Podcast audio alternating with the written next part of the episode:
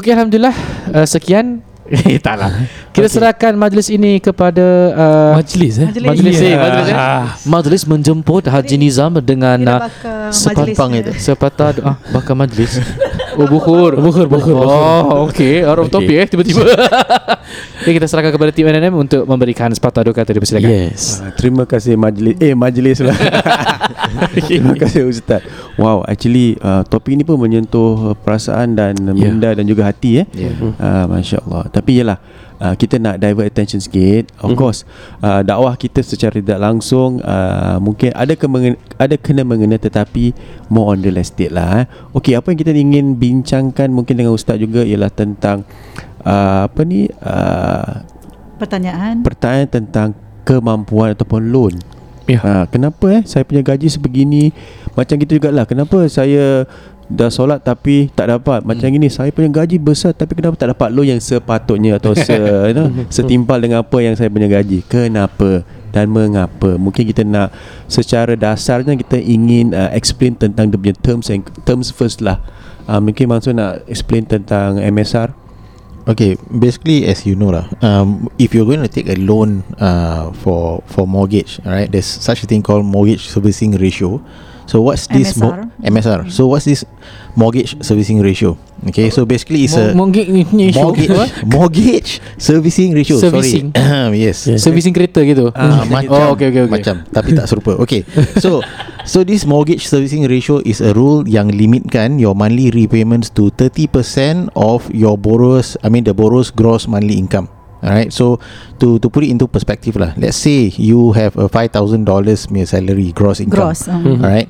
So of that five thousand dollars, um, you know, only thirty percent, which is one thousand five, can be used to pay for your monthly installments for your mortgage. Alright. Okay So that is very clear lah. So basically for this uh, mortgage MSR, okay, to keep it short, okay, uh, who is subject to the MSR? Those who are buying HDB flats and also those who are buying ECs which is under development. Alright, Yang belum MOP Correct. Also and also uh, those yes, correct as what Niza says. Alright, okay, so.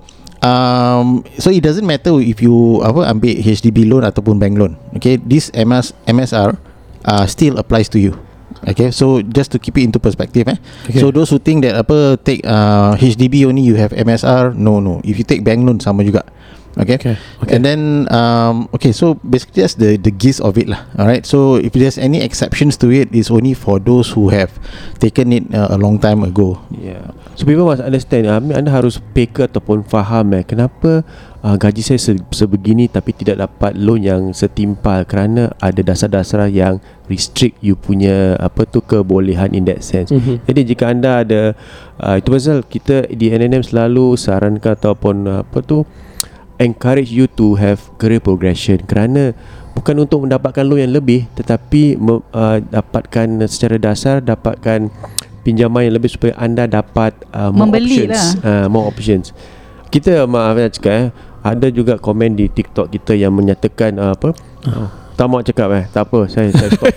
Okay Boleh Offset je. ke? Kata marah. Panas. Boleh je.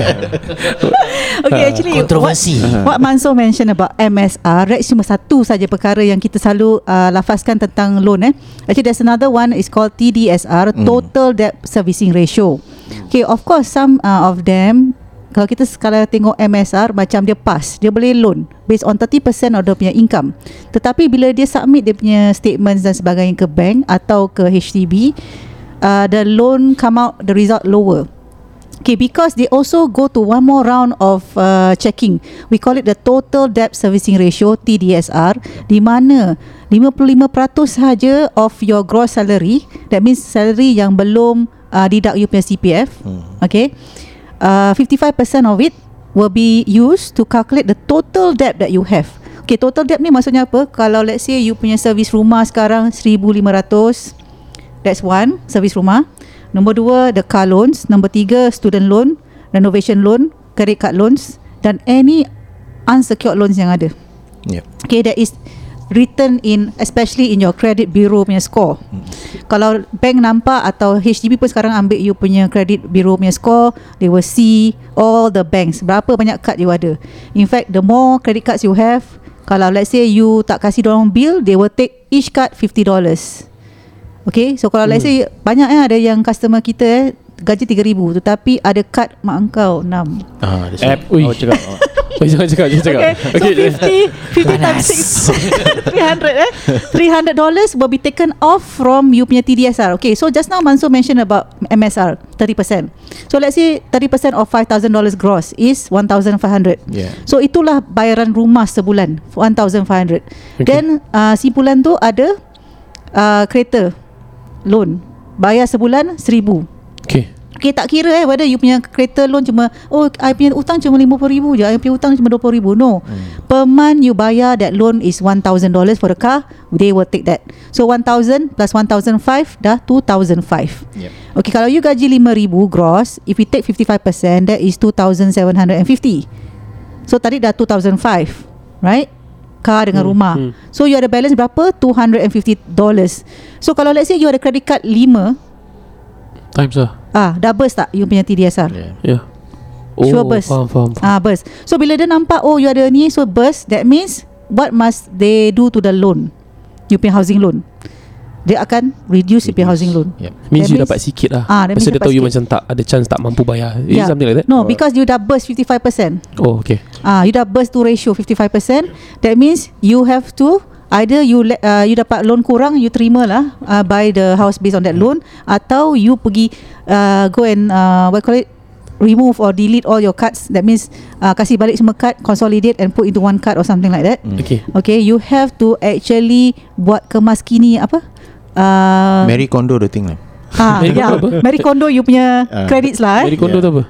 Get Macam- organised Uh, get organized. Ah, ah. Yes. Oh. So TDSR ni applicable to all Singaporeans Oh eh? Singaporeans Oh, lah Tak kira you beli HDB Tak kira you beli private eh So TDSR will kalau come in yang ada orang nak beli rumah private Ataupun belum beli rumah And you punya liabilities high Tapi gaji you tak se-high Okay. Tak se-high Hmm. Hi hi bye bye kan ha, You boleh bye-bye lah I mean, bu- Bukan marah eh Cuma nasihat ha, Tapi Tapi masalahnya pasal Bukan apalah Saya rasa terkesan Kerana ramai yang kita jumpa eh Yang uh, kurang peka Tentang Hmm. uh, perkara te- Beginilah Mm-mm. uh, Kredit lain Kredit lainnya lain Unsecurednya lain Dia Yeah. punya you know And at the end of the day Bila tak dapat All this loan What they do They go to the Licensed money lender Yeah, Kalau talking tak boleh about- licensed money lender Go to unlicensed money lender So Yeah. Okay, talking about uh, apa license money lender eh.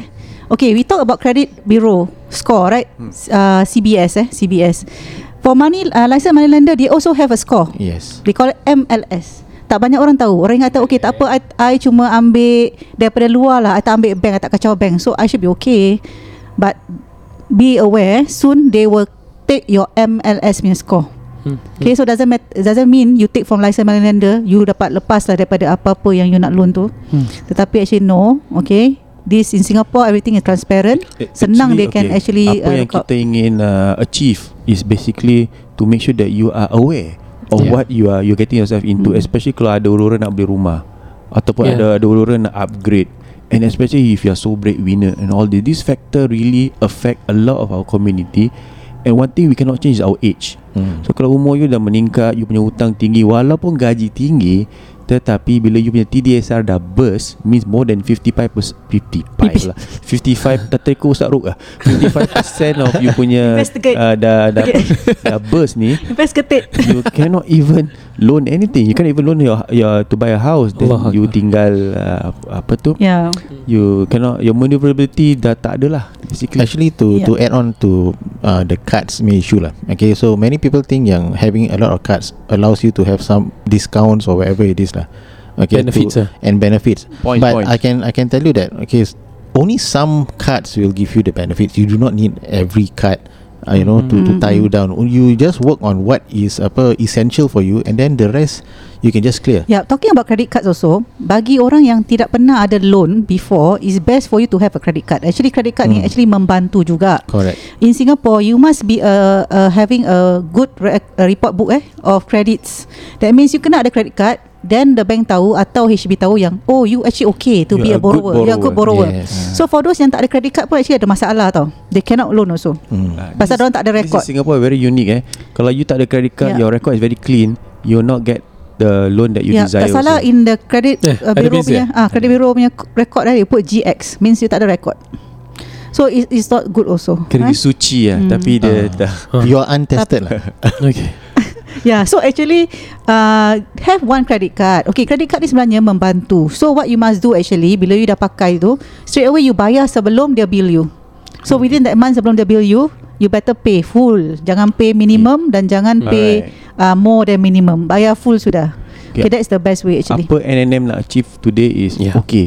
It's important to have your property health check. Mhm. Uh, di mana jika anda kita pun boleh bantu dari segi uh, apa tu planning for your liabilities and all that lah supaya anda dapat mencapai cita-cita nak upgrade ataupun nak right size and all that. So property health check important daripada daripada penjualan atau pembelian boleh tak anda meneruskan perjuangan uh, mem, apa, menjanah kekayaan melalui hartanah ini dengan Amin. lebih baik. InsyaAllah. Ya. InsyaAllah. Itulah.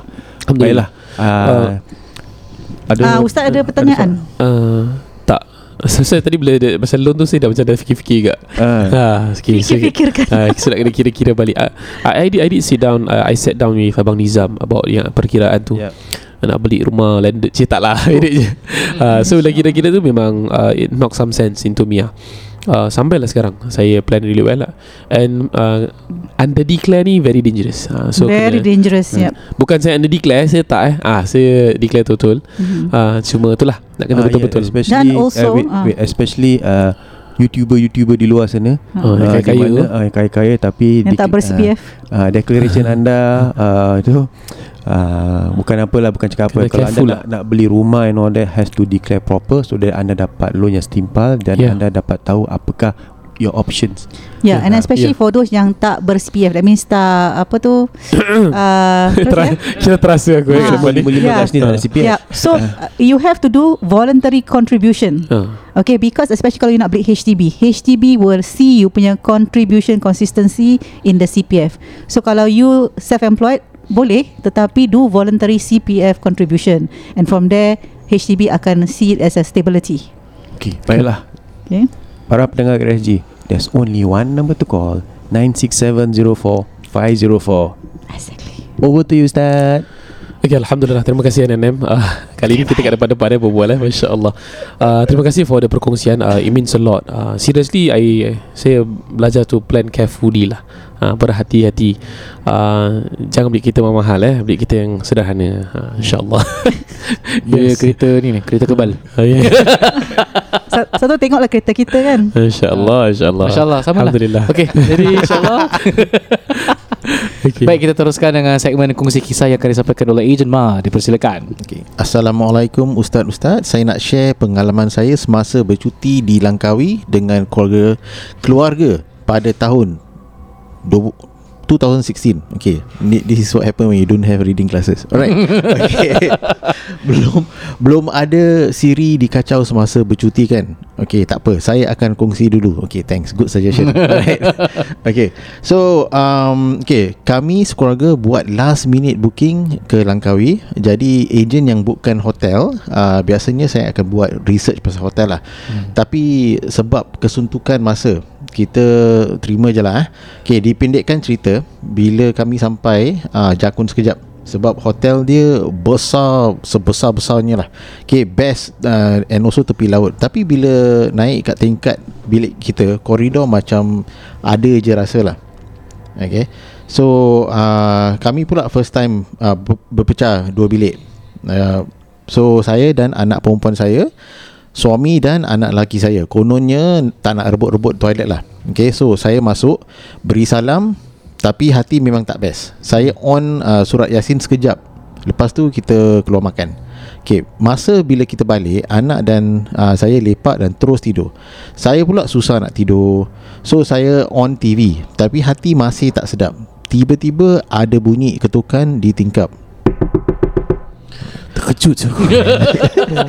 Mula-mula saya ingat uh, Angin yang tiup Atau ada dahan Dahan tak ada eh? Sorry. Oh ada okay. Atau Okay, serious, serius, serius. atau, ran, serious. atau ranting kena tingkap Okay, saya tak kisah masa tu Tapi bunyi lagi Okay, entah kenapa masa tu berani Saya buka tingkap, check Ui. Okay, masa tu dah pukul 11 malam Angin tak ada, tingkap saya clear, tak ada apa-apa Okay, view depan tingkap saya cuma ada view kat ka- kapak Ui. Saya tutup balik tingkap Then uh, duduk balik kat katil Then bunyi lagi. Ha, Bunyi ketukannya constant knocks. Saya pun call suami saya Masuk bilik saya Tolong checkkan lagi. Okay dia buka tingkap Tak ada apa-apa. Okay lepas Suami saya check Dah tak bunyi lagi. Tapi saya dah tak boleh tidur lah Okay Hmm. saya on TV Lampu. Sebab takut. ah, Semua saya on lah. Okay lepas tu Tak sadar pukul berapa Saya saya tidur Okay Nasib baik kita cuma Dua malam kat sana. The second night Nothing happened Alhamdulillah Rupa-rupanya We got to know much later That the hotel is known to be haunted Among the locals Jeng jeng jeng. Okay. Ah, itulah kisah saya. Nama hotel ustaz tak payah bilang. Eh, Ah. okey okey. Kita pun tak boleh bilang lah Ah, Okay ya. Sebelah hotel tu Ada tempat makan seafood Itu pun tak boleh bilang lah Okay Tapi kalau kita bilang kan Saham hotel tu down Oh Ah, correct, correct. Right. Habis tempat Overnight down Ah, that's right. Ada Hajar Restaurant kat situ. Yes Ah, if you want the apa um, Google Map punya link can can find later. Okay. Hmm. Ah ni boleh ni boleh sebut. Ni eh, tak boleh sebut, tak boleh sebut the tempat. Okay, so Hmm. saya pun nak share teka-teki. Ustaz ni you share lah. Ni saya baca. Okay Teka-teki dah apa? Teka-teki Cuba cuba tengok seketika-teki dia apa. okay. Okay jap Amir saya bacakan Kenapa sebelum Okay you baca You baca You baca Mana? Teka-teki ke bawah. Ha. Okay teka-teki dia. Kenapa sebelum minum air kena baca? Oh sabar Kenapa sebelum minum air kena baca bismillah? Sebab dalam air ada tiga jin Dua jin molekul hidrogen Dan satu jin oksigen Okay saya pernah dengar benda ni Tapi H2O. H2O eh Ini memang- Kira nak masuk uh, chemistry lah kat dalam Masya Ini, Allah ini Ustaz Tam punya Tiga jin dalam eh. air eh. Oksigen, oksigen dan hidrogen. Cakap macam gitu Oh, oh gitu eh, gitu eh. Sorry, sorry, sorry. kan. Okay, sebenarnya game plan dia gini. Uh, uh, kita akan engage NNM. Kita akan beli hotel tu Oh. oh. uh, Dan kita rukiahkan Kita murah-murah Kita panggil semua KRZ Boleh lipat kat situ eh. Langkawi eh Ah, Masalah cross border Kita tak ada Oh, jurisdiction tu okay, okay, okay. Anything goes Cowboy country you know.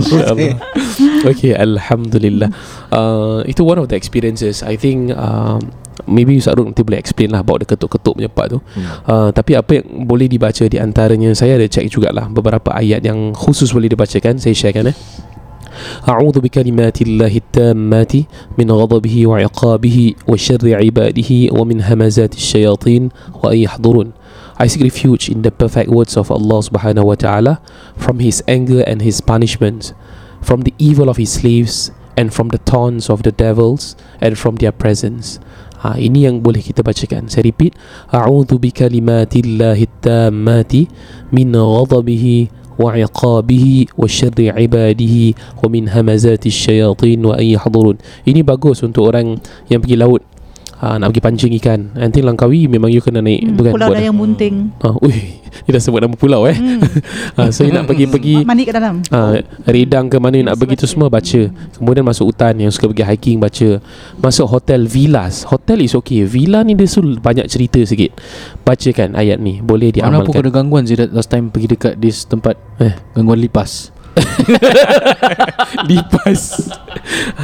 Kan insyaAllah. Nanti satu hari saya share. Dia ada doa juga untuk binatang buas. Especially Boleh macam tak saya share satu doa Saya selalu saya, selalu, saya selalu baca lah Okay, apa? Simpul-simpul baju bukan eh? Bukan okay.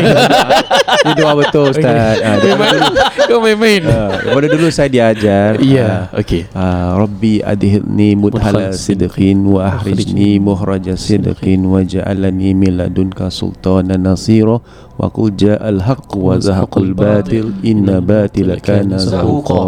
Ah, think- Mungkin ustaz nak menterjemahkan Ini eh? dah macam uh, Saya tak mahir menterjemah Tapi Tapi ayat ni Selalu digunakan dalam ruqyah juga Yes. uh, Yang kita tahulah Kebenaran tu akan menutupi uh, Apa ni Kebatilan dan lah. kebatilan. Yes correct Ya. So this Dulu is very saya ada good ganggu Bukan Ya. gangguan lah Time saya uh, Awak ganggu bekerja, orang. uh, saya, saya selalu ganggu orang dulu Time saya bekerja memang Very challenging uh, So saya di uh, My mak bapak cakap uh, Baca sebelum masuk gate tu Baca. Every Bertahun-tahun saya baca ni.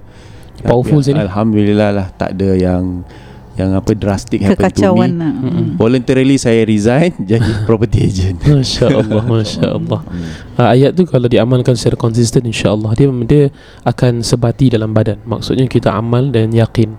Dan bezalah kalau you baru buat Tak sama dengan orang yang dah lama buat Dia dah season dengan benda tu Amalkan. I think uh, Manizam that's a good one. Serius Insya Allah Dan especially macam yang kalau orang pergi Bali eh macam villa-villa kan ada macam barongan dan sebagainya kan dalam villa tu kan. Macam mana ustaz? Kalau kita, kita nak kena baca lah kan.